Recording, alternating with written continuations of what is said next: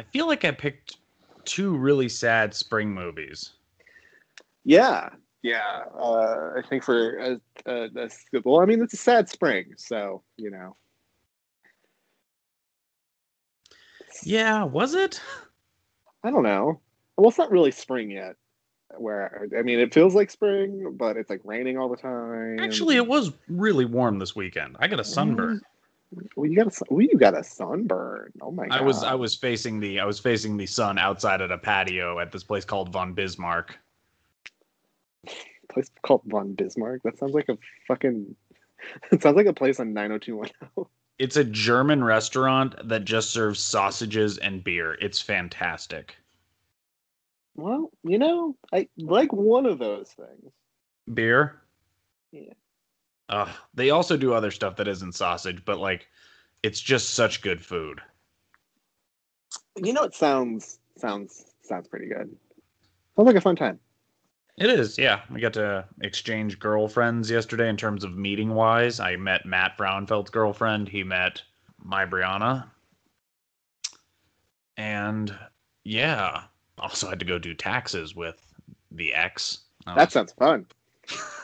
you just want to sit there and you just I don't even know how to put it. Like nothing even happened, but it was just like fuck I don't want to be around you. Like it's so amazing. I've never felt this feeling before of not wanting to be around somebody.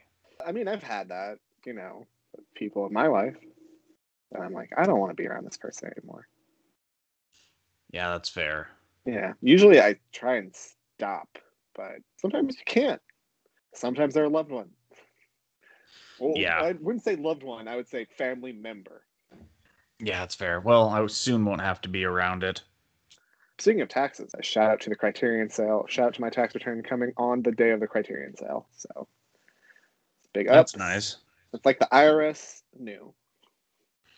They're like, yeah, let's give it to him. God, I wish I would have known about that. I would have bought Bamboozled and Do the Right Thing in two seconds. I to- I like texted you. I know you did. I know you did. I didn't. I didn't. I didn't see it. I didn't see it. I usually text you when there's a sale. Uh, computer update, uh, still 100% complete. Still working on updates. So it's fine. We're gonna go. We're gonna go. In, we're gonna go into the music from there, guys. If it sounds little, if it sounds a little sketchy on Tyler's end, it's because he had headphones. Don't forget when we did Double Indemnity and Scarlet Street, two very important movies to Tyler. I had a crappy sounding sound. So on this one, where what are we watching? Nah, neither of these movies are crazy, crazy, terribly important. You know what? Just let us have it. It's an off week. Well, I mean, you're gonna hear me talking a lot about baseball stuff, so I apologize in advance. Oh yeah, we were we read your text message yesterday, which said uh, Moneyball's a really good movie, but all I'm going to be talking about is OBP. OP, OPS. OPS. And I was sitting there. Oh, so it wasn't OB. It wasn't OB. OBP. No, it was O it's OP, o, OB, OPS, and OPS plus. I'm just trying, and um, my phone might have autocorrected it, but I meant OPS. Let me see. I'm just trying to figure no, out. Yeah, I said OPS and OPS. Oh, plus. you did say OPS. Okay, what is OPS? So OPS is on base percentage plus slugging. So it's a way to measure baseball oh. players. Yeah. Oh, okay. Again, I thought it's the thing I thought it was, but we were like, I, I, thought it was OBP, which was on base percentage, is what I thought it was.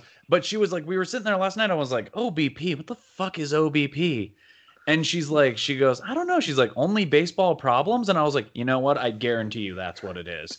and she's like, and she goes, really? And I go, no, it's probably something to do with statistics, but I love your answer much more than that. So, but I was like, I was like, yeah, only baseball problems. That's what that movie does have.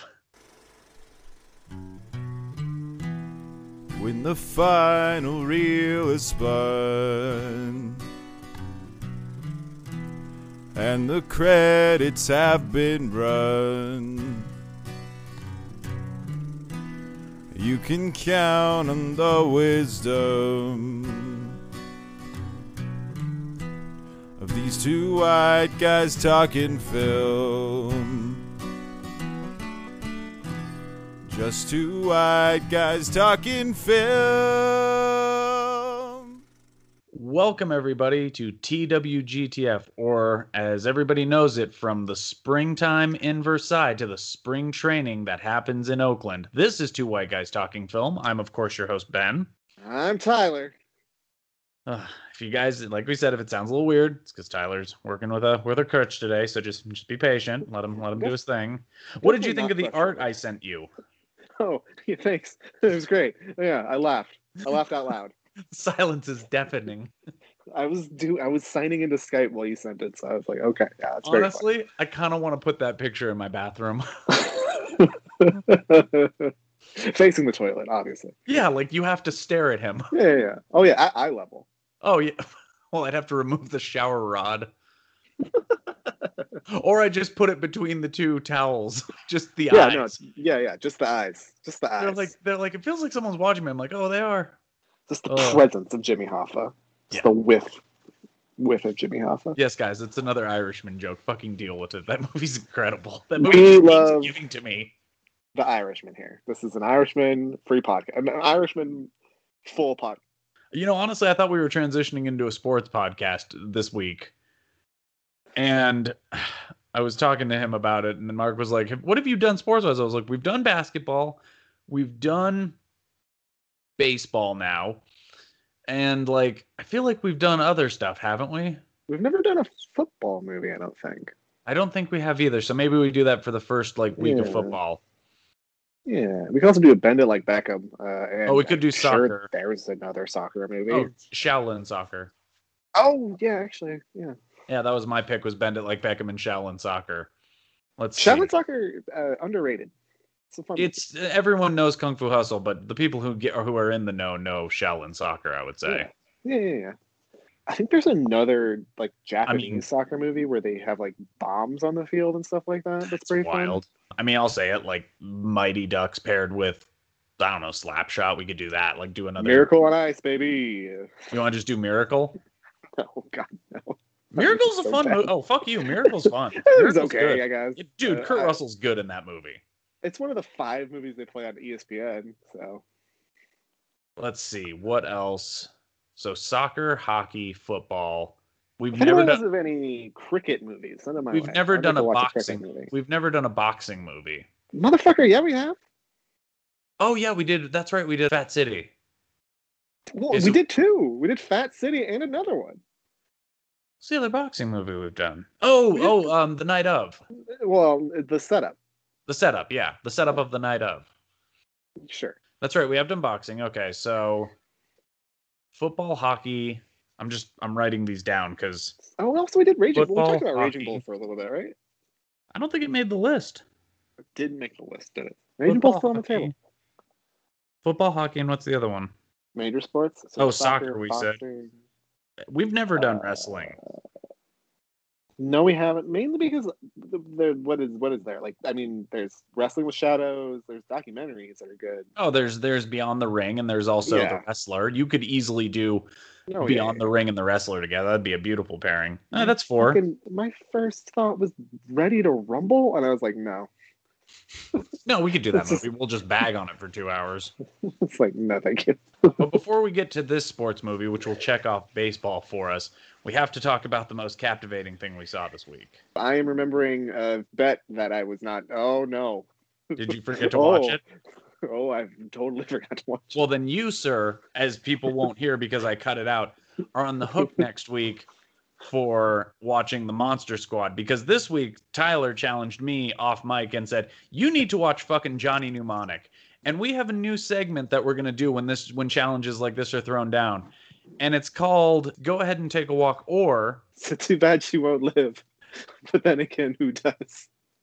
yes. So the game, the name of this game is Tyler told me you need to watch Johnny Mnemonic, and I'm like, okay, fine. I said, but I reserve the right to tell people that if this sucks, I'm going to shoot it in the head. So the way it works, guys, is when a challenge like this is thrown down because someone is uber passionate about someone watching something, you tell them, okay, but I reserve the right to have the words, which are, if the movie's good, you go, you know, go ahead and take a walk. You you get to walk away from this, or I get to utter the line, and what is it, Tyler? It's too bad Johnny Mnemonic won't live. But then again, who does? I'm gonna start off with this, and next week Tyler is tasked because I'm gonna say it. You like, you will like the Monster Squad, so you need to watch the Monster Squad. Okay, all right. I'll try. I'll try and fit it in. It's an hour and twelve minutes. You I fit it in. am a busy person, especially this week. ten minutes a night over six nights, plus another ten minutes is doable. Okay, I guess I'll read it the same way I got through uh, all of the books I've been reading. Exactly. How do you eat a shit sandwich? One bite at a time. but I saw Johnny Mnemonic. And you know, you you made a little proclamation last week and said, "Well, if you watch Johnny Mnemonic, it's no it's in no way not going to be the most captivating thing you saw this week." And in a sense you're right. Because the whole movie up until a point I was like, "Motherfucker said Ice Cube was in this movie." And I'm like, where the fuck? And I'm like, oh, he means Ice-T. And because like, because it just hits me at one point. I'm like, oh, he, he meant Ice-T. And I was like, where the fuck is he? Because I didn't recognize Ice-T for a good chunk of the movie too. And then at one point he's like, we got to get it back to the people, man. And I was like, oh shit, that's Ice-T. He meant Ice-T. This all makes more sense now.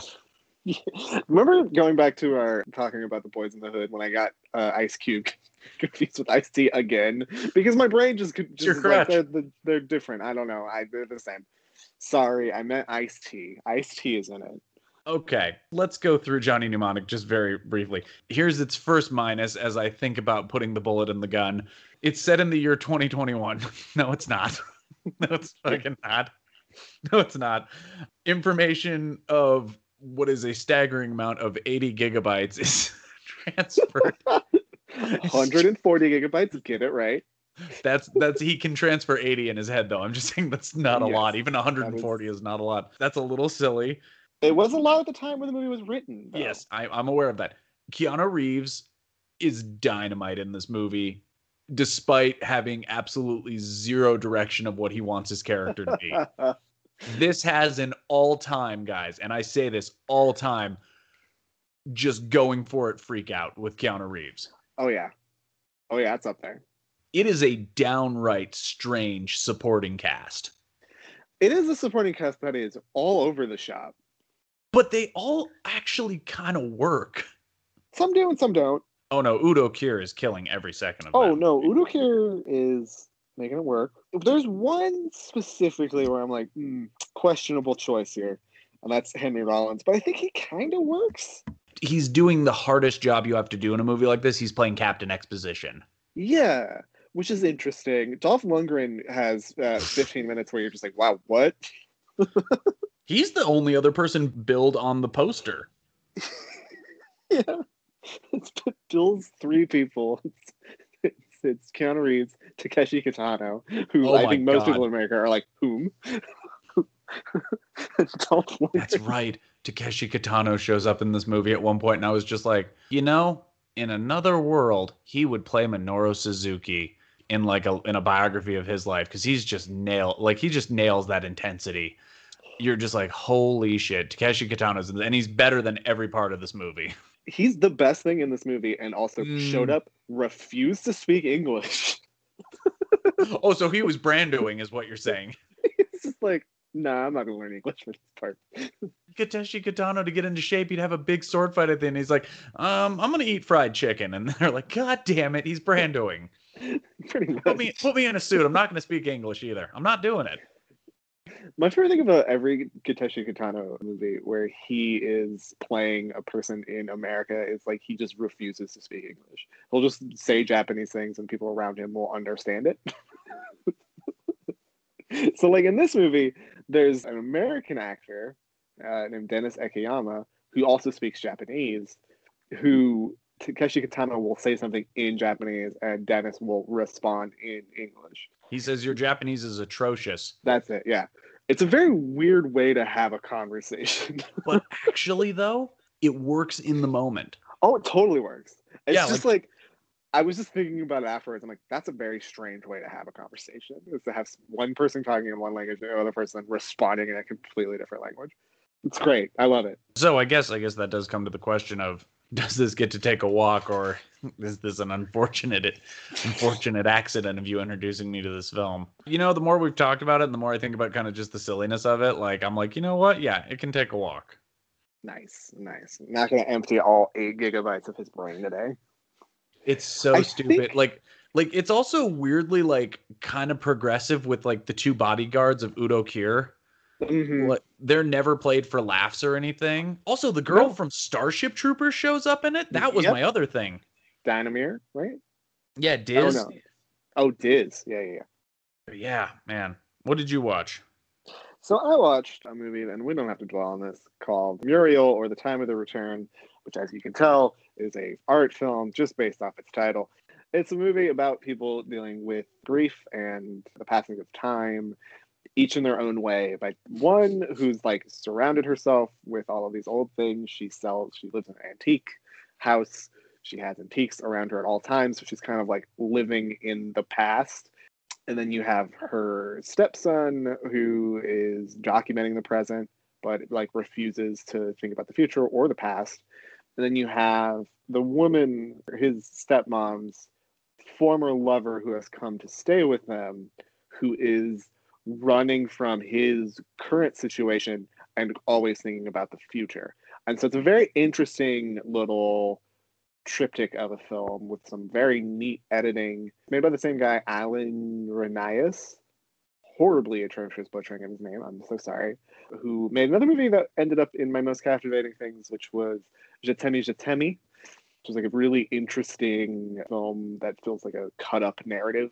He was originally an editor uh, during the French New Wave, like during the start of it, who turned towards filmmaking. He's probably most known for that very uplifting and fun movie, Night and Fog, which is about Auschwitz and all sorts of other horrible atrocities committed by the Germans during World War II.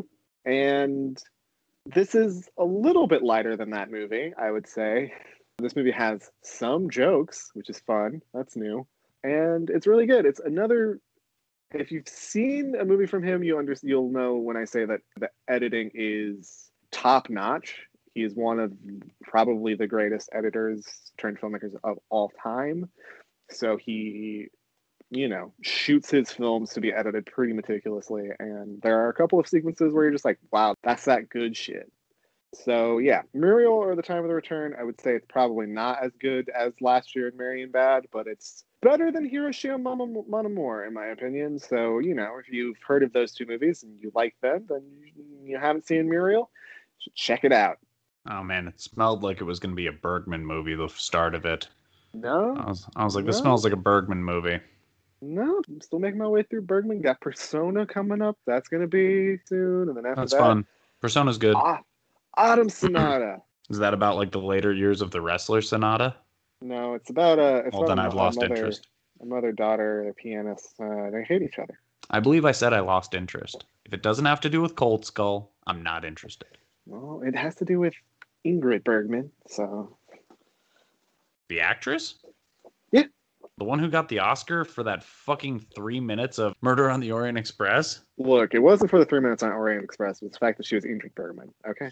I mean, I would have rather seen my own mother super kicked by the Young Bucks than fucking put up with with that that Oscar. There was definitely better someone better that year. There had to have been. Yeah, I'm sure Gina Rowland was also up for something that year. But you know, what what what what, what, what, what can we do? Justice, go back in time, stop it. There's less secu- there's less security. There's less like security Ingrid back there. Ingrid Bergman definitely has an Oscar before that, right? I don't think so. Oh well, then maybe then maybe we got to let that one go. Well, then we got to get Gena Rowlands in there somewhere. I guess we should move on to spring movies. It's so nice in this section. It smells good. smells like Jolly Primroses. Yes, it does. And the first movie is the third film from Sofia Coppola that came out in 2006. The very unique telling of The Last Queen of France. Kirsten Dunst absolutely stuns in the titular role and gives both a showy and measured performance that has aged beautifully over the course of her career and the last decade and a half. Sofia Coppola's eye for detail and storytelling is nothing short of stellar. This is, of course, the 2006 film starring Jason Schwartzman, Rip Torn, Tom Hardy, Rose Byrne, Steve Coogan, and of course, as previously mentioned in the titular role, Kirsten Dunst. This is 2006 Marie Antoinette.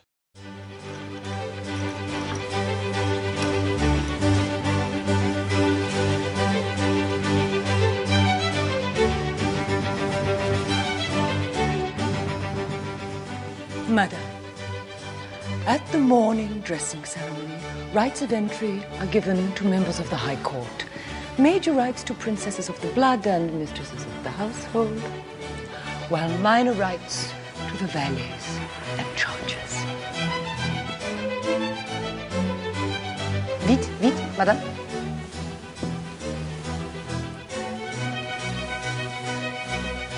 Anyone with rights of entry may enter at any time, so you must pay attention to acknowledging properly each arrival.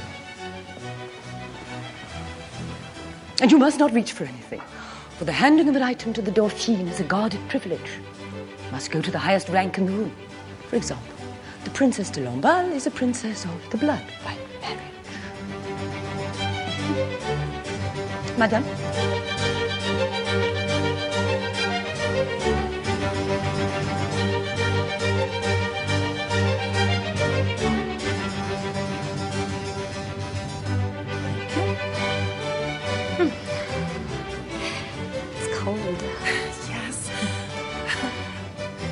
Good morning.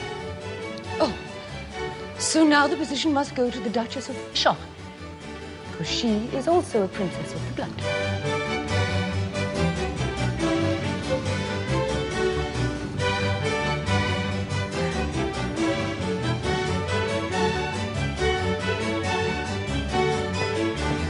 Hello. Oh, So now, as a member of the royal family, your sister-in-law, the Comtesse de Provence, must have the honor.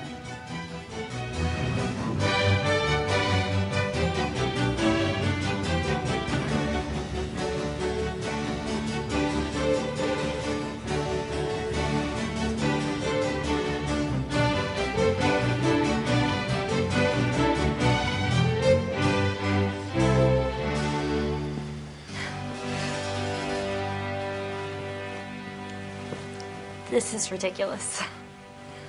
This, madame, is Versailles. I can't remember what the last one was, but I spoke earlier in the year of a moment in a movie this year that is the most unintentionally funny moment of the year.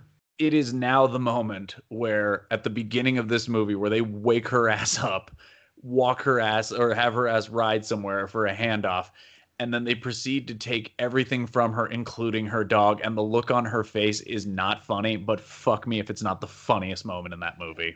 It is weirdly funny, although I'm heartbroken for the dog. I'm like, oh man, I forgot the dog. I forgot Mops. Not mops. Not Mops. Because it's a cute little pug, and as you know, I love pugs. And- your buddy's there right now. Yeah, he's in the other room. He's probably gonna bark sooner or later, piss me off even more. But yeah, he's like a little pug. He's a little cute little little pug with curly curly like tongue. And it's like you can't explain to Mops what's happening. Like you can't explain to Mops like royals and stuff like that. And apparently this is a real thing that happened. That dog's real name in real life was Mops, which is why I keep calling it Mops. And apparently, so it was after the Seven Years' War. I'm gonna get this. This is gonna be a fun podcast. Tyler spouting off facts and statistics. It was a Seven Years' War between Austria and France, and after the ending, that's when Marie Antoinette was like given to Louis the Fourteenth. Yeah, Louis fourteenth or fifteenth. I think it's fourteenth, Yeah, it is. and it was a way to bring peace between Austria and France. She kind of just gets like sold for like stock, kind of. It's fucked up Pretty to much. say, but like there's this moment in it where like they're just where like she she's just like brought to France, and they're like, okay, they don't say it like this, but she's like, you know what, get your legs up in them stirrups, girl, because your job is to give us a baby, pretty much. Pretty much. I think is interesting about the movie is it's a retelling of Marie Antoinette, which her life, which is pretty well known but like misremembered or told in a way that is not entirely conducive to what happened, but it's reframing her life from her point of view, which I think is kind of an interesting thought experiment because we all know the story of Marie Antoinette, or at least we think we do, and it's not like that. you know, it like kind of didn't really happen like that. And so I think this is an interesting tear down the shackles from your eyes type moment. I'm pretty sure that's not the saying I'm trying to think of, but you know, Remove the curtains from your eyes. There we go. That's it. Shackles, Jesus. Well, you know, shackles of prejudice. I mean, I'll say this, dude. What they don't tell you, and I'm I'm shocked that this isn't something we don't know about more. This is the motherfucking king who was like, no, we're gonna keep helping the Americans. Yeah. Yeah, like this is the dude who, like, when you see that French guy in the movie The Patriot with Mel Gibson, and like you're like, I wonder why that French guy's here. You go to this movie and you're like, holy shit, it was that king who sent that French guy there to help them. I wonder why every city has a Lafayette Street. Hmm. Exactly. Interesting. There's probably no reason for this. I mean, history's gonna remember him kindly, it feels like. It feels like Lafayette is very, very well remembered. I feel like the first half of this movie is no kids, second half of this movie is kids. Yeah, pretty much. I mean, that's pretty much what her life was for the first, I think, three years of her marriage. Her and Louis the Fourteenth did not have sex, and we don't know exactly why. Theorize that the reason is either Louis did not understand what sex was like at all, or more risk, realistically had a defect with his foreskin that caused it to be in great pain when he was aroused. So um, Ugh. it was probably the second one.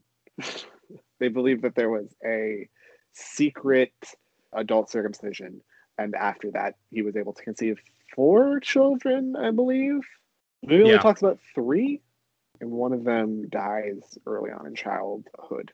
The movie depicts that, which, which uh, the way it actually was happened through painting, which is uh, basically like painting over the child. It's Oh, that's right. heartbreaking. That's right. That is what that is. Because I was looking, I was like, "Fuck is that?" And I backed it up. I'm like, "Oh."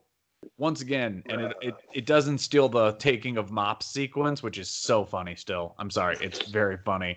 The almost second funniest moment is where she is like sitting there, like face to face with um the first baby, and she goes, "You were not what was intended." like, just being like, "I'm gonna give you a complex the rest of your life." Well, it's a short life. That's that's the that's the one that's the silver line. No, that one lives, doesn't it? Hmm? Not for long. I mean, yes, that one lives, but when the revolution happens, it does no. Uh, the, the, they might have let the, the, the female child live. I don't remember. I know they kill one of the children for sure, which is a horrible thing I just said. It is. But you know what? It had to be said. Yeah, it's it's real life. It's what happened. So I want to ask you because you you seem to be more into this movie than I was because I I had not seen this since I finished it in theaters in 2006. I was like, nah, it didn't do much for me, and then just kind of walked out. I was a different person then. Sue me. This got booed at Cannes. French people have a, a complex when it comes to Marie Antoinette. I think this is a movie that it's not attempting to rewrite history. It's just attempting to like show you a different side of it. It's not necessarily saying Marie Antoinette was a good person or that she didn't necessarily deserve what happened to her. I'm of the opinion that like I don't really want people to be, you know, executed, but like also violent upheaval is needed for progress. So I'm like kind of of two minds about it. And this movie it ends when it ends. It doesn't show you the violent resolution, which I think is when telling a narrative like this something that people come to expect, which is you see this opulence, you see her living these like balls and these gowns and spending all this money and stuff like that. And you expect to see the violent end to her life, and the movie doesn't give you that because it doesn't want to show that. It wants to kind of have you understand that life may not have been very easy for Marie Antoinette, and that it wasn't fun all the time, and that in history there aren't clear cut heroes and villains. Like, you know, like a good person can do bad things and a bad person can do good things. I think it's an interesting look at it. And also, I think in 2006, this was a movie that was considered very feminine and not in a good way. And I think it as like a pejorative, assaulting way. And I- think time has been very kind to this movie when I remember at the time people were just like, no, like we've had enough of costume dramas, we've had enough of like this movie like kind of tries to rewrite history, which is like not necessarily true. I think it's an interesting version of this type of movie by putting in like modern music and you know showing that like Marie Antoinette was like a teenager. So she was like a teenage girl when she was married. And she it- was fucking 14 when she, She was married. 14. She was 14. And she wasn't ever trained to be a princess or queen. Like she didn't know what she was getting into. And so I don't know. I think it's an interesting look at someone who history has written off as like uh, one of history's greatest villains. Which she's not. She's this person who was put into a situation and was like, I don't know what I'm fucking doing. This should never have gotten booed at Cannes. What a bad look for them. I mean, a lot of good movies get booed at Cannes. Is that true? Yeah, I mean, if you just look at like movies that like you just type in like movies that were booed at Cannes, there's probably like at least a handful that I'll go to bat for. What is your favorite part of this movie? Because it's a hard movie to talk about because nothing really happens. It's just kind of watching her life over the course of a certain amount of time and just like kind of seeing it eventually just all kind of crumble. Yeah, I, I, there's two scenes I really like. It makes sense when I say them, but it's when she goes to the theater and she starts clapping, and people are like, "Well, that's stupid," and then everyone starts clapping because it's kind of like a fun thing to do at a theater. She's that person at a movie theater. I don't know if you've ever been, if you've gone to a movie theater it, it, when it's not a premiere or anything, it's just a movie, and then people start clapping, and you're just kind of like, "What Yeah. are you doing?" Yeah, but she's Marie? Antoinette and she's like, I'm the queen. Everyone should clap. And then like Jason And- Schwartzman does it like, oh, now we really got to clap. It's like, "Oh, the Delphine's clapping! God damn it!" god damn Delphine. And then later, uh, towards the end of the movie, right, right before the uprising, she starts clapping, and everyone's like, "Wow, wow, must be nice. Must be nice to clap in the movie in the theater like this." Ah, It's a great turn. The movie's really good at isolating her and isolating Jason Schwartzman because everybody else in the movie has accents. And only to people that don't have accents, and only to people who are kind of like alien to this royal world, is her and Schwartzman, and Schwartzman is never around. Do you think that's that's got to be on purpose, right? That's a totally on purpose. It is. It is an attempt to make, I think, Kirsten Dunst's Marie Antoinette more relatable, and also show how alien she is to the court. It's an interesting point. I've never taken away with that. That that's what she's going for. See, she's a lot smarter than people give her credit for. Yeah, no, Sofia Coppola is a pretty good filmmaker. You know, for me, I mean, if we're going a fun and a serious one, I would say the fun one just has to be like, I mean, when she, when they first like are dressing her and she's like, "This is fucking ridiculous," like. That's pretty good. That's fun. And you know, I'll Uh, say this for the serious one, I think it's when just the mob's outside and she just comes out.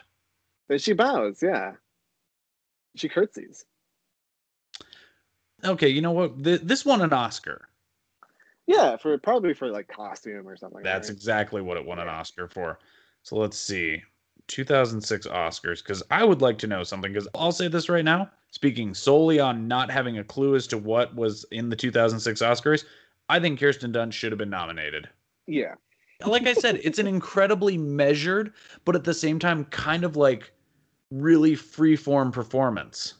I think it's a performance that now we would be like, oh, what an amazing performance. I just, I don't know. I just think at the time, maybe we were just tired of like all of the costume dramas that we were seeing. Or I don't know. I don't know. I don't know why it wouldn't get a nomination at in 2006. Because there's like a bunch after this. There was like Atonement, and there was like a few more, I'm assuming. My brain is tired, and also my internet is being cranky. So I can't look up everything that I want to look up or would have ready for us for this goddamn moment because my It's fine. computers. It's fine. Okay, It's sorry, fine. Sorry, You're, you're good. He's, he's at it again. sorry. but 2006, 2007, that's the Departed year, right? Yes, that is the Departed year, I believe. Well, Yeah. I guess they weren't too tired of costume dramas looking at who won Best Actress. Oh yeah, no, they really. That's more modern though. That's more modern costume. yeah, I guess. I guess. Yeah. But hold on, you know what? While we're there, it does win best costume and it overtakes the Queen. So you know, in a way, it, it beat out the costume drama. Dreamgirls, The Devil Wears Prada, Curse of the Golden Flower, and Marie Antoinette would be the winner. Christopher deserves Nolan it. Seems interesting. Oh, it's a kung fu movie with Chow Yun Fat and the girl from Miami Vice. The girl from Miami Vice is Gong Li. By Gong. Li. Thank you. Sorry, couldn't think of her name. At least I think that's the girl from Miami Vice. But it is directed by Zhang Yimou, which uh, he did The Road Home, which is a fantastic movie. You know what? He's part of the fifth generation of Chinese filmmakers. Yeah, right. You know, You're gonna Oh, I watch think it? I've heard of this guy. Yeah, Rise the Red Lantern. Raise the Red Lantern. Yeah. Yeah, raise the red lantern. good. Yeah, dude, wait till you see the wait till you see the road home. All right, yeah, I gotta watch that. He also did Hero, uh, like the 2006 Jet Li movie, I think. Yeah, best actress this year. Kate Winslet would be nominated for Little Children. Meryl Streep would be nominated for The Devil Wears Prada. Judi Dench would be nominated for Notes on a Scandal. Penelope Cruz would be nominated for Volver, and Helen Mirren would win for The Queen as Queen Elizabeth II. I'll say this: I feel very comfortable kicking Judi Dench or Meryl Streep off of this list to put on Kirsten Dunst.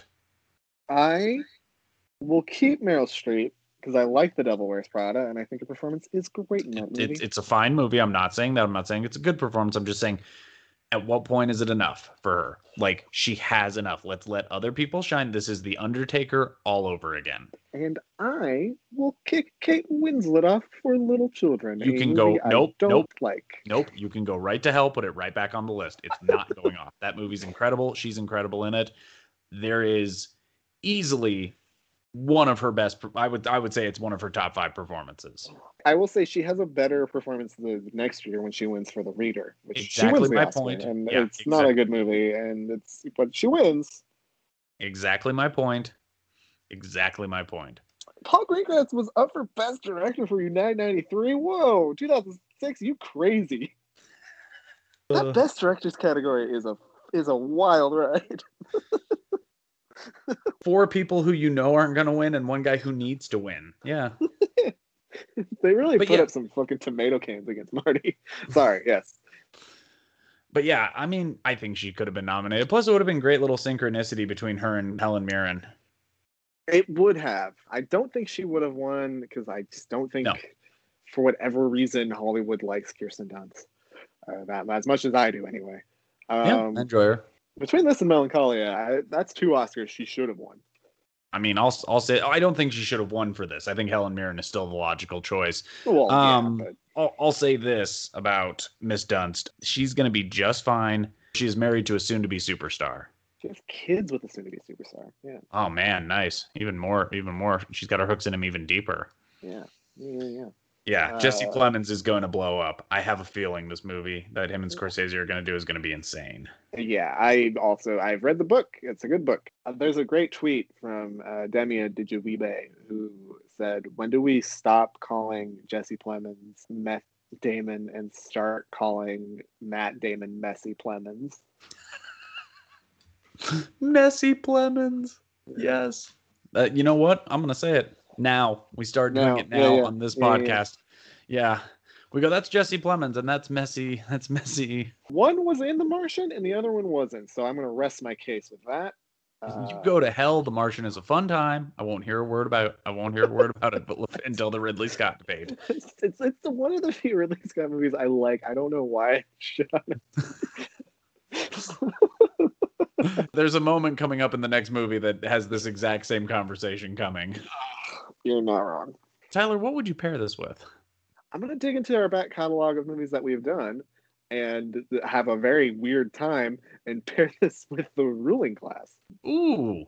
Yeah, I think the ruling class is a very interesting movie. It's definitely a different type of movie than this movie, and it's also uh, fiction. Whereas this movie is like kind of like a historical retelling. But I just think the costumes in both are so fun. You're not wrong. I would pair this if I didn't have to do it with spring movies. I would pair this with Barry Lyndon. Ooh, that's a good that's a good choice. Yeah, both of them are. Ruling Class is fantastic. That would look so good next to this. And Yeah. they're both kind of told. Your two are kind of both told from a madcap perspective in some senses. Yeah, they both kind of turn into horror movies at the end. Yeah, they really, really do. I don't Remember when if you can Danny Huston co- shows up and to give him like tips on how to fuck his sister? Like that's a thing that happens in that movie. That's the thing that happened apparently in real life. Oh yeah, that too. Well, Another movie you could pair it with is another Sofia Coppola movie, The Beguiled. yeah, I haven't seen that yet. It's a good movie. That's what I've heard. Well, what do you give this? I give this movie a solid four stars. That's awesome. That's exactly what I give it. Nice. Well, let's move on to our next one and we'll step out onto the field and we're going to talk about a movie about the love of baseball from those who can only manage and no longer play the great game. Brad Pitt gives a top five leading man performance as the one and only Billy Beane. It also boasts the most understated and smartly casted character acting ensemble in some time. This is, of course, the 2016 film from Bennett Miller and starring Philip Seymour Hoffman, Jonah Hill, and Brad Pitt. This is, of course, the 2016 film Moneyball. I like guys like that that got a little hair on their ass. and aren't He looks like out a there man or a maze, quite frankly. He's got a baseball body. Matty, who do you got? I like Geronimo. Yes. Guy's player. an athlete, Good player. big, fast, talented. Top of my list. Clean cut, good face. Yeah, good job. Five tools guy, good looking ball player. Can he hit? Yeah, he's got a beautiful swing, right, Barry? The ball explodes off his bat. He throws the club head at the ball, and when he connects, it he drives it. It pops off the bat. You can hear it all over the ballpark. A lot of pop coming off the And bat. it's effort. If he's a good hitter, why doesn't he hit good? He is a good hitter. Minor leaguer, he'll be he'll be ready. Yeah, so he's gonna be a good hitter when we put him up against big league arms. Could be a great hitter. I don't think so. This kid This needs guy some can at bats. play. You give him 400 at bats, he's going to get better. He can play. He's hit everywhere along the line. It's one of our guys.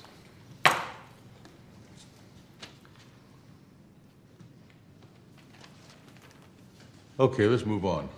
Artie, who do you like? I, I like Perez. He's uh, got a classic swing. It's real clean stroke. He might, I don't know. Can't hit the curveball. Well, there's some work to be done. I'll admit that, Yeah, but there uh, he's noticeable. Got an ugly girlfriend. What's that mean? Ugly girlfriend means no confidence. Okay. Oh, no, you guys are full of it. Artie is right. This guy's got an attitude. An attitude is good. I mean, it's the kind of guy walks into a room, his dick has already been there for two minutes. Yeah, he passes the eye candy test.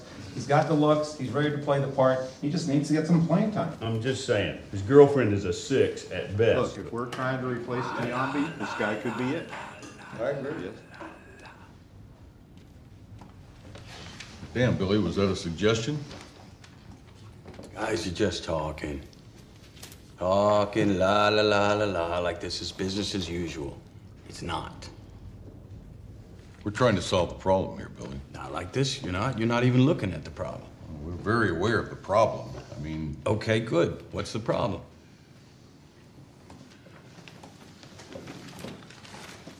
look, Billy, we all understand what the problem is. We have to Okay, replace. good. What's the problem? The problem is we have to replace three key players in our No. lineup. What's the problem? Same as it's ever been. We've got to replace these guys with what we have existing. No. What's the problem, Barry? We need 38 home runs, 120 RBIs, and 47 doubles to replace. The problem we're trying to solve is that there are rich teams and there are poor teams. Then there's 50 feet of crap. And then there's us. It's an unfair game. And now we've been gutted. Like organ donors for the rich.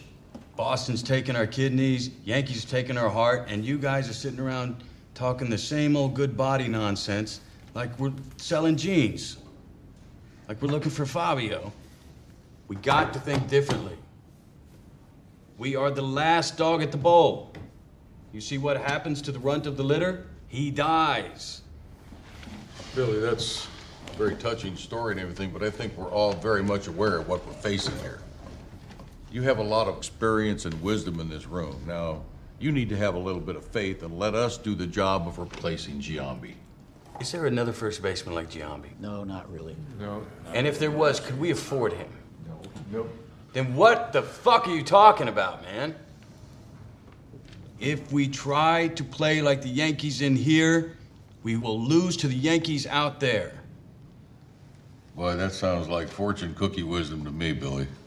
No, that's just logic. Who's Fabio? It's a shortstop. He's a shortstop from Seattle. Now, this is no time to push the panic button. Billy, our scouts are going to find players. Our player development's going to develop them. We're going to teach them how to play Oakland A baseball. Billy, with all due respect, we've been doing this for a long time. Why don't you just let us be responsible for replacing Giambi with who we know that can play? You remember how you said earlier? You said, "I like The Martian. I don't know why I just shit on it." Yeah. The funniest moment in this movie is where he goes, "How many player analysis did you do?" He goes, "47." 51. I don't know why I lied just then. I love that moment because Peter Brand is like a real person. yeah, both of these Uh, movies have real people in them. Yeah, I, I like I like that. Both both are fictional accounts of real things that well, not fictional accounts, dramatized accounts of real things that happened. And this movie, because I my mom is an A's fan, I kind of know a lot about this season. I remember it happening. I remember watching it as it happened and like watching the streak. I remember watching that game where they won they won 20 in a row. I think they go on to win 21. I think I could be wrong. It might have just been 20 there is one thing while watching this movie that I did get very annoyed at, and it's a, just a baseball thing. It just does it refuses to acknowledge the existence of their three main starters. Which is the reason why they were so good that year, who are Barry Zito, who won the Cy Young Award, Mark Ellis, and Tim Hudson. Anyway, you know, just a little annoyed by that. That's fair. I can understand that. And you know, I forgot to mention too, this is written by Steve Zaillian and Aaron Sorkin, two guys who are pretty famous as and it's you know, it's funny I didn't even know this. One of them wrote The Irishman, so you know, yeah. fuck fuck off if you have anything bad to say about that. Here's the thing I don't like. Why is Robin Wright billed so high? She's in the movie for like five seconds. I don't know. Fuck. I don't. I'm not the biller. You know who should be billed higher? Stephen Bishop. I was literally gonna say Stephen Bishop as Yeah, like a Da- joke. Yeah, David Justice. so this movie opens up on the last game of the season for the Oakland A's, and it doesn't take place in Oakland. It's in New York, and you are just watching Billy Beane sit in an empty stadium, playing, turning on a radio, and listening to just New York destroy them. They didn't get destroyed. They lost by like a, a couple runs. But they lost again. Like that. Like it's and he knows because they can't afford. Like he knows why too. 2001 is a very important season. It's also an interesting tipping point in baseball because you have it's you know after 9/11, you have all the fucking big things happen in New York. New York goes to the World Series and they lose to the Diamondbacks and one of the best World Series of all time. I was rooting heavily against the Yankees because I fucking hate the Yankees. Even if they were playing for the soul of New York, don't care. Go Diamondbacks. I jumped, leapt for joy as a six-year-old, seven-year-old when Luis Gonzalez hit that single over uh, Derek Jeter's head. Anyway, they lose because the the Yankees can spend millions of dollars every year on guys who maybe aren't worth it, whereas the Oakland Athletics have like a maximum salary of like maybe thirty million dollars, whereas the Yankees can spend almost two hundred million. it's pretty insane and there is this insanity to how much money difference there is. And i mean i'll say it the scene we're going to go in is where brad pitt just kind of the first time he just realizes it's not fair. I mean the opening of this movie shows the statistic of like they've got like 85 million dollars to play with in buying like players they have like 150 it's it's not even close. It's just kind of insane. And the scene we're going to go in with is where brad pitt says to him like he gives the speech about it. He goes there are rich teams there are poor teams and then there's 50 feet of crap and then there's us. And that's kind of the genius of the movie. He figures it out because he goes to another place at one point and he wants to trade a guy with somebody and something happens in the room where there's a couple of guys sitting there with the owner of this other team and Billy Beane sees it and like he sees the guy who kind of mentions it and it's Jonah Hill's character and Jonah Hill's character has figured out a way to kind of like play baseball on a different level. So what Jonah Hill's character Peter Brand is doing is he's using math because he's a nerd, and he is essentially looking at stats that are known as sabermetrics. And there's are developed by Bill James, who wrote a book in the 70s, and baseball hated him for it. That basically said the the traditional way of measuring a great player were through these statistics of earned run average, batting average, home runs, RBIs are antiquated, and that there's different ways of measuring baseball performance that should be taken into account when measuring a player. And some of these statistics include on base percentage, hits per nine, on base percentage plus slugging, which measures both on base percentage and the amount of times a player hits for extra bases, combines those. And that's what slugging percentage is, which is like every time he gets a hit, how many bags they get essentially.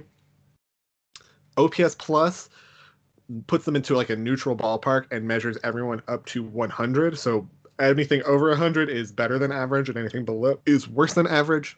And then you have my favorite statistic. Welcome to Tyler's Stats Corner, by the way, where I talk about stats. My favorite statistic is wins above replacement, which is a statistic that measures both offensive performance and defensive performance and puts them into like a weird number generator and essentially measures you either less than zero or greater than zero, 0.0 being a replacement level uh, player. So like anything above 0.0 is above replacement level.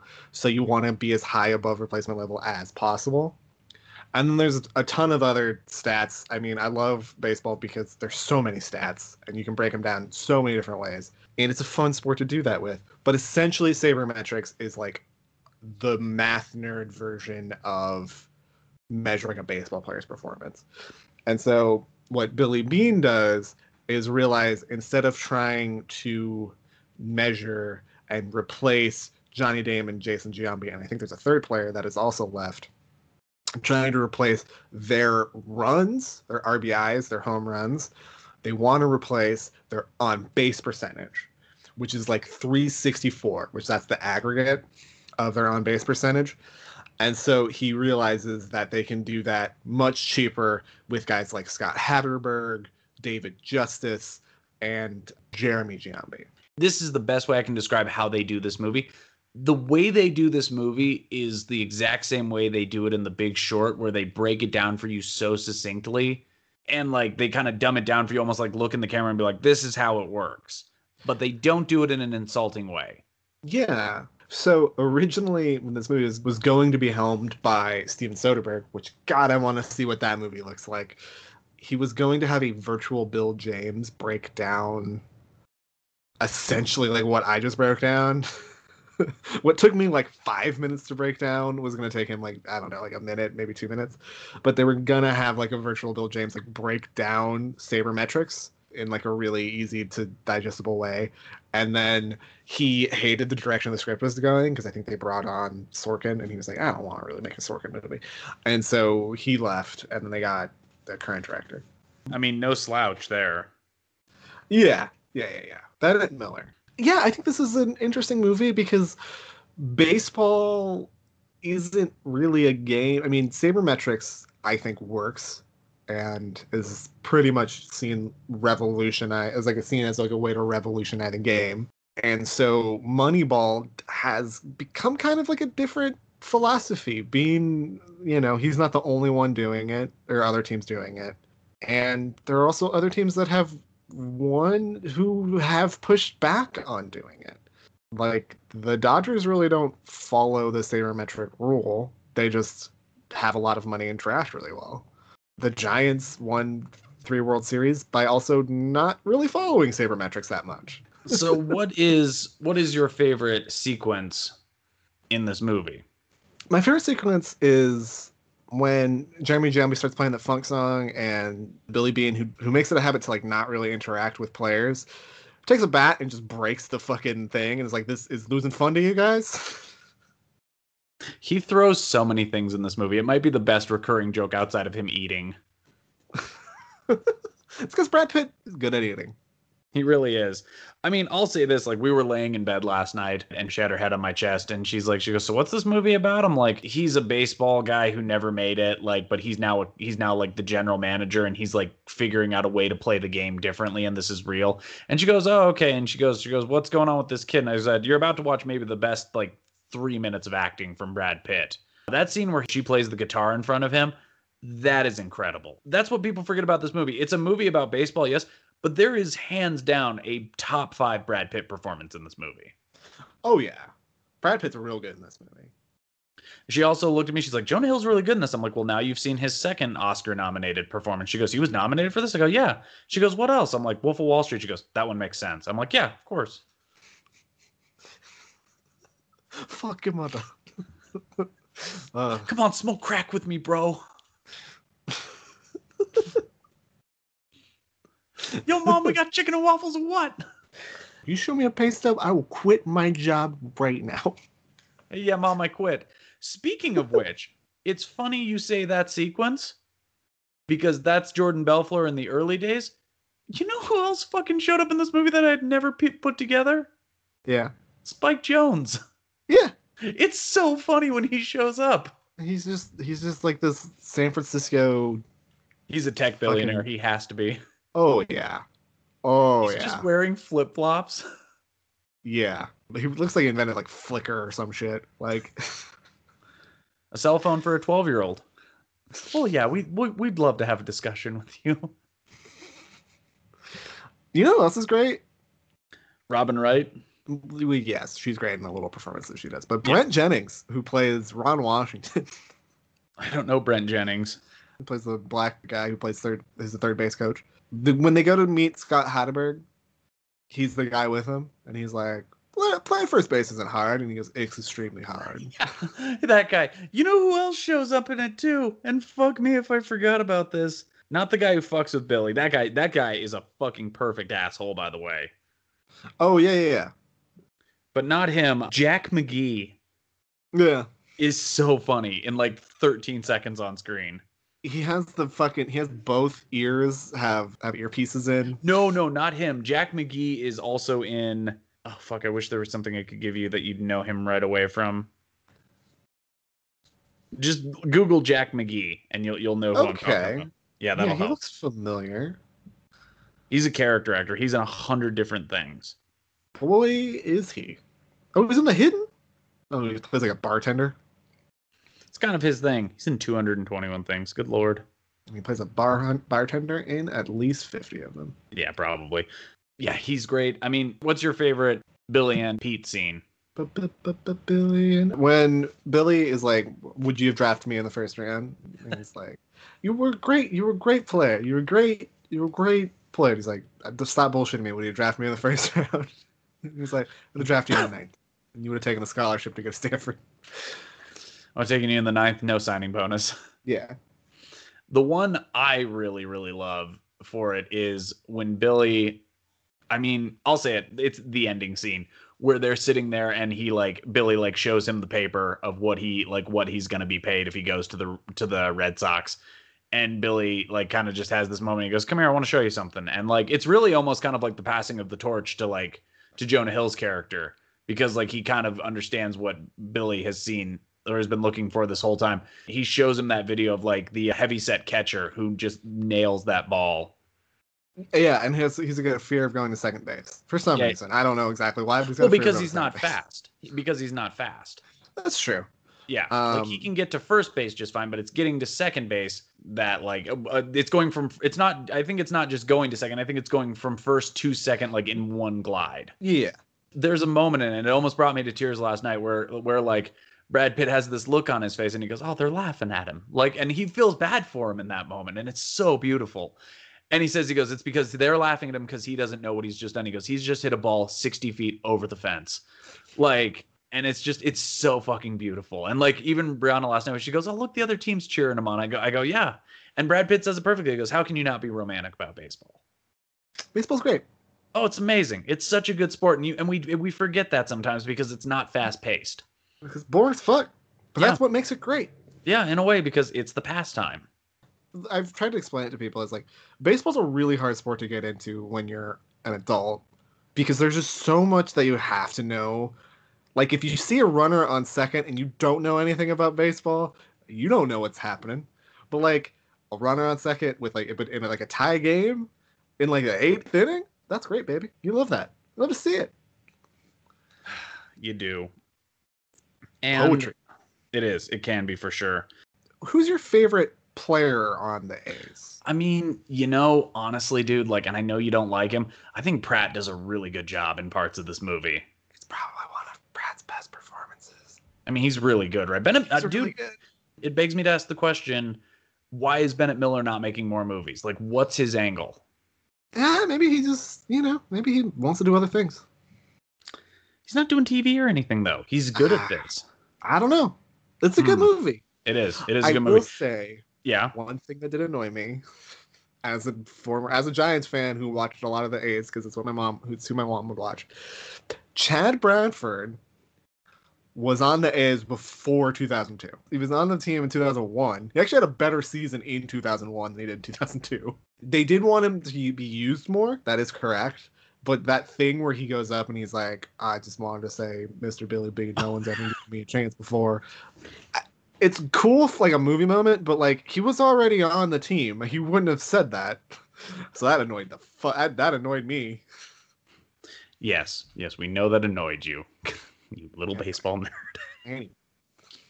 Um, actually, Actually, he was a starting right fielder. it's just such an interesting movie. It begs me to ask why is Bennett Miller. It's also like weirdly maybe my favorite Aaron Sorkin script. really, Yeah, probably. you you really like the Social Network, though, right? Oh, you're right. You know what? You know what might be my y- year before this. Wow, it might be my dark horse second then. I mean, it's probably my favorite thing Aaron Sorkin's ever written. Probably because he didn't write all of it. Yeah. You know, you know how I feel about Aaron Sorkin. Yes, we get it. You got him. Blah blah blah. Yeah, let's let's take a look at the 2012 Oscars. Let's look at just from screenplay up. I have Benny and the Jets stuck in my head. In screenplay, it was up for best adapted screenplay. It would go up against Tinker Tailor Soldier Spy, The Ides of March, Hugo, and yeah, The Ides of March. I know, I own it. Fuck off. and The Descendants, which won by Alexander Payne and Nat Faxon and Jim Rash. Oh God, those two guys were on it. Wow, they're better. Jim Rash? Yeah, Jim Rash has an Oscar. Jim Rash has an Oscar? The little bald guy from what do you call it? Yeah. He was a community for like six years and he has an Oscar? He's fucking great, dude. He's so funny. Let's see. Sorry, the March is I know, I know how you feel. Hey, do you know what won for best original screenplay? Oh, it's a movie that doesn't exist. Uh, that's where you're wrong. That movie's good. They, they went back Um, in time and actually gave it to Bridesmaids. Weird. No, no, they should have given it to the artist. What have I told you? Oh yeah, actually, yeah. Artist 10 Oscars. What do you call it? Best supporting actor, Jonah Hill would go up against Max von Sydow for extremely loud and incredibly close. You That's have to funnier get than through the. Ides of March. You That's- have to get through it. Nick Nolte for Warrior. That's not bad. Kenneth Branagh for my This is a terrible field. all- they This is a terrible field. To Christopher Plummer for beginners, which is, you know, he's old, give it to him. But oh my God, Kenneth Branagh for My Week with Marilyn is one of my favorite moments in a movie that is so bad. Is that better or worse than Max von Sydow for Extremely Loud, and Incredibly Close? That is a terrible off, is what that is. Because that movie's awful. And I love Max von Sydow. You know how I feel about Max von I mean, you know oh, how I feel about Maxie Baby. Oh, I know you do. But for me, Kenneth Branagh, there's a moment in my week with Marilyn where he is sitting there and it's a shot of him like if someone had put the camera in the corner and Eddie Redmayne is behind him talking to him. And Kenneth Branagh goes, I wouldn't buy that little girl lost stacked. I think Marilyn knows exactly what she's doing. It is so overacted, but it's so funny. Like it's Um, Russell Crowe in the fucking Les Miserables funny. Okay, so what is the worst nomination here? Is it Kenneth Branagh, Max von Sydow, or in Best Actress, is it Glenn Close for Albert Nobbs? Which one's the one that's held up the least? Glenn Close for Albert Nobbs. Yeah, I think, that one. wow, going back into the Oscars history, you really do find you do be finding some Oscars where you're like, wow, that was that's a that's a bad year. Well, and you know they only all might be topped by this. I'm going to say this. In Best Actor, Brad Pitt as Billy Beane would go up against Gary Oldman for Tinker Tailor Soldier Spy, George Clooney for The De- Descendants, Demian Bichir for A Better Life, and Jean Dujardin for The Artist. I will say this: we like The Artist. That being said, this would have been the perfect time to crown Brad Pitt. It Jean Dujardin never made another movie in fucking America that hit as big. I'm sorry, it's true. He's not a star. Like they did that as like a publicity stunt. I mean, he's in The Wolf of Wall Street, and then I think he died or something. I don't know. I don't know where he's been. Fell on a rabbit hole. Fell on a manhole. Fell down a well. Something happened. And Uh, finally, Okay, I guess we're just moving on. well, no. I mean, what do you want me to say? We don't fucking know. He never did anything else again. Fucking, he fucking stole the title, and then like, like you saw him at Cannes next year and drop it into a trash can. Like What that's what. He, oh my god, that'd be so funny. if he just took the Oscar and he just went like this, is that Jean Dujardin? I do think Brad Pitt's win for Once Upon a Time in Hollywood is a good win. It is a good win. Well, it's it's it's an earned win too. Like, but it would have been earned here, is what I'm saying. Yeah, but his performance in that movie is also really good. Anyway, best true. picture. Moneyball would go up against the other pictures that year, and there were 10 of them, I believe Warhorse, The Tree of Life, Midnight in Paris, What? Hugo, Help, Extremely Loud and Incredibly Close, The Descendants, and the winner, The Artist. It would go up against nine, excuse me. Uh, it's yeah, it's weird that one of them was just silence. Eight actually. I you didn't read one. I don't. I don't. Yeah, there's one that's it's just a space. Hey, Tyler. Yeah. Are you close to your window? Relatively. Why? Uh, Midnight in Paris. Uh, yeah. Your mic cut out again. This is like when Toru Yano does a low blow and Kevin Kelly claims his mic or his his monitor cuts out anytime I bring him up. By the way, that Woody Allen documentary is not looking good right now for him. Finally, something not coming up Woody, huh? you should watch this dude on HBO. There's a four-part series called Allen versus Farrow. I'm good. I already know which side I'm on. I mean, you might want to be more on their side. I mean, the artist, we've said it. We like the artist. It's fun. We like the artist. We should get rid of extremely loud and incredibly close. Strike that from the record. Well, what could we Uh, put in its place? This is a year. Hold on. This is a year where they really should not have done eight or nine. They really could have just done five. Or, you know, we just replace something with the girl with the dragon tattoo. I'm just saying that movie's fun. I like No, that. we're good. We're good with, with keeping that off. no, you, can get rid of, you yourself. get rid of the help. Oh, yeah. Extremely loud, incredibly close, Warhorse. and Warhorse. If you take well, and Midnight in Paris. Well, yeah. I mean, So and that then you just have the artist, the Moneyball. descendant, Moneyball, and Tree of Life, and Hugo. That's five, right? That's a good five. Yeah, that's a good five. That would be a pretty strong five. Not a, not a very strong five, but you know, like it looks better than having the help, extremely loud, incredibly close, and Warhorse on here. Yeah, three movies I just remember seeing and going like, nah, I've never seen extremely loud, and incredibly close, and I'm going to keep it that way. Oh wait, maybe I haven't seen that. I've just seen the trailer for. it. I was like, nah, nah, I haven't seen that. You and everybody else in America. Yeah, exactly. This is about 9/11. Nah, I'm cool. It's one Um, of the, like the worst box office movies to ever be nominated. Because like it was a forty million dollar budget and it only got back fifty five million, so it like it barely made its money back. It's about a kid with Asperger's. It looks terrible. It just Yeah. looks offensive. Like no one wants to see that. It's the Dear Henry of of that year. that. I guess that's everything we have to say, except for what would you pair it with? oh, what would I pair Moneyball with? I pair it with Bull Durham. Ooh, Because close. Bull Durham, Bull Durham, old school style uh, baseball movie. It's got, like grit and determination. You're you're wrong, but close. Oh, well, how am I wrong? The complete history of the Seattle Mariners. This is the new Oh, joke. we're right. Yes, yes. Actually, yes. Six hour night. You know.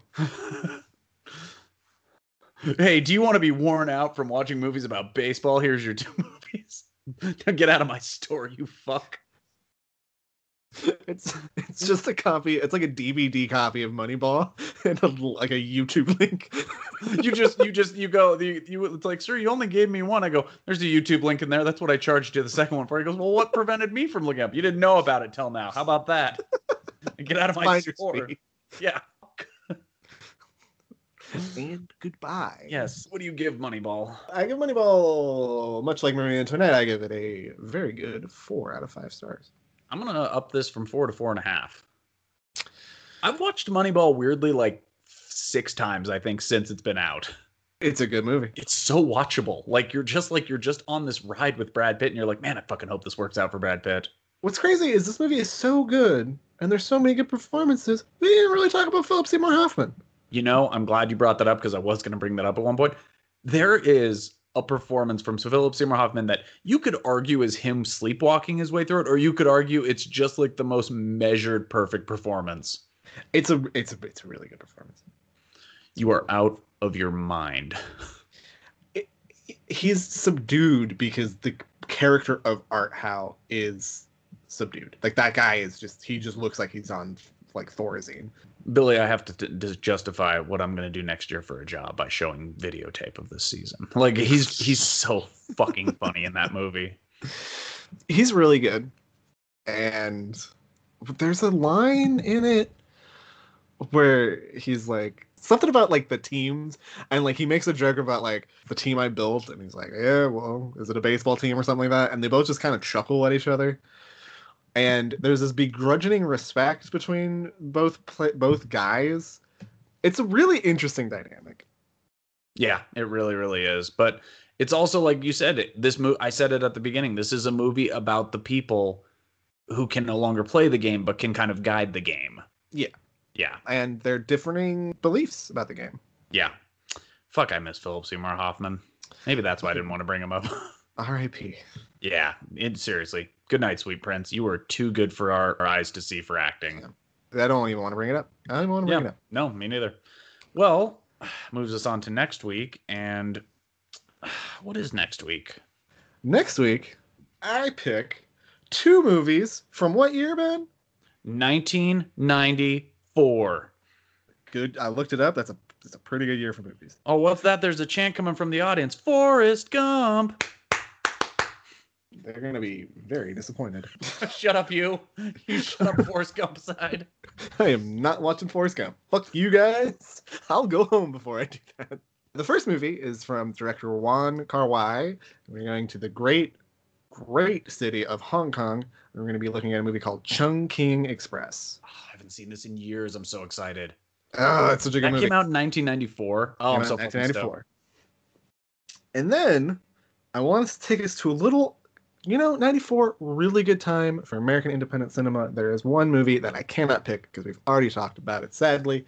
So instead, I'm going to pick a different independent movie from 1994. Dennis Haysbert. He stars in, along with Michael Harris, play the same character. They play a set of twins that to everybody else around them is undistinguishable from one another, but to us are very distinguishable because they are played by two different actors, one black, one white. It's a movie called Suture. It's from 1994. It is apparently very good. I am taking a flyer on this because it's a movie I've been meaning to see for a very long time, and this gives me the opportunity to watch it. I don't even know if it's going to be a good pairing. You know, it's one of those Tyler's uh, doing something weird. Tyler's doing something weird. So next week we have Chungking Express and Suture from 1994. Yes, I picked Chungking Express because it's a it's a fucking top tier. So at least we got Chungking Express to talk about. Do we know which one comes first? I believe what we should do. Suture is apparently was released onto festivals. Played the Toronto International Film Festival in '93, but was released in America in '94. So I think we maybe should do Suture first, just because it's the less known one, and if it sucks, we can we can breeze through it and then talk about Chungking Express for a long time. So If it sucks. I don't think it will. I think it's going to be a really interesting, weird movie. I think we're gonna have a lot of fun talking about. it. I'm excited. Well, till next week, guys, we talk about Suture and Chungking Express, a movie I've never heard of and a movie that I've seen once and I really remember enjoying and I hope to get to watch again. You can follow all of our antics, of course, at TWGTF Pod on Twitter. You can follow me at ET Critic for the Empty Theater Critic. Tyler, is there anywhere they can follow you? Uh, you can follow me onto the sidewalk where I will be screaming about the end of times and how my computer is broken. And remember, guys, if you come into our video store and you see some women just laying on fainting couches eating bonbons and some other guys are playing baseball, well, you know, spring's here. When uh, Scott Hatteberg came on screen, I leaned over to my girlfriend and I said, That's him. That's Moneyball. Just two white guys talking film.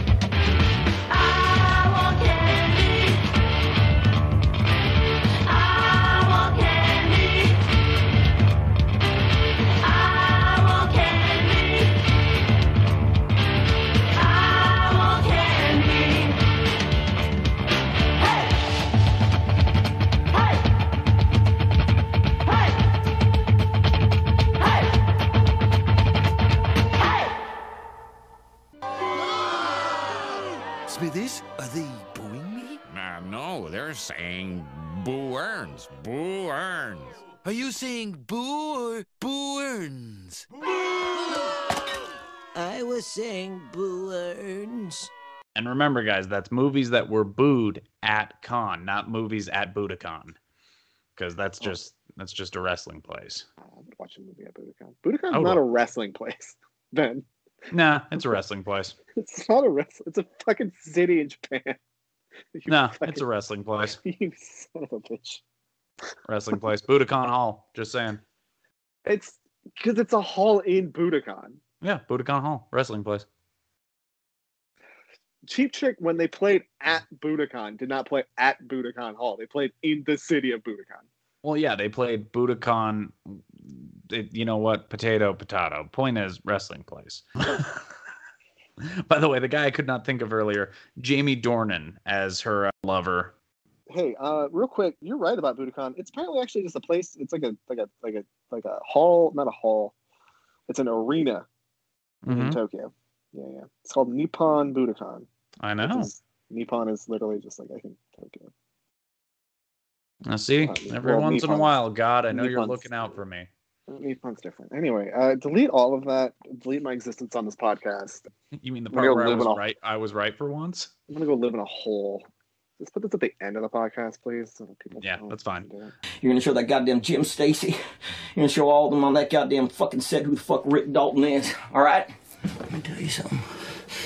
You don't get these lines right. I'm gonna blow your fucking brains out tonight. Alright?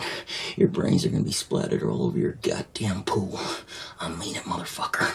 What year is fucking God? I fucking what year is it? The 85th. 84th Academy Award. I was right the first time. You fucking idiot, Ben. Just have confidence in yourself, you fucking moron. goddamn idiot. You goddamn fucking fool. Oh, you're so stupid. Okay. Oh boy, um, we're gonna have a real come to Jesus moment with this. yeah, one. yeah. so it's that you know what it is right now with today and just the, how this show's gone. You and I are Leonardo DiCaprio having the conversation in the mirror, being like, "I swear to God, if this show gets fucked up one more time, I'm gonna blow my brains out all over that bowl tonight."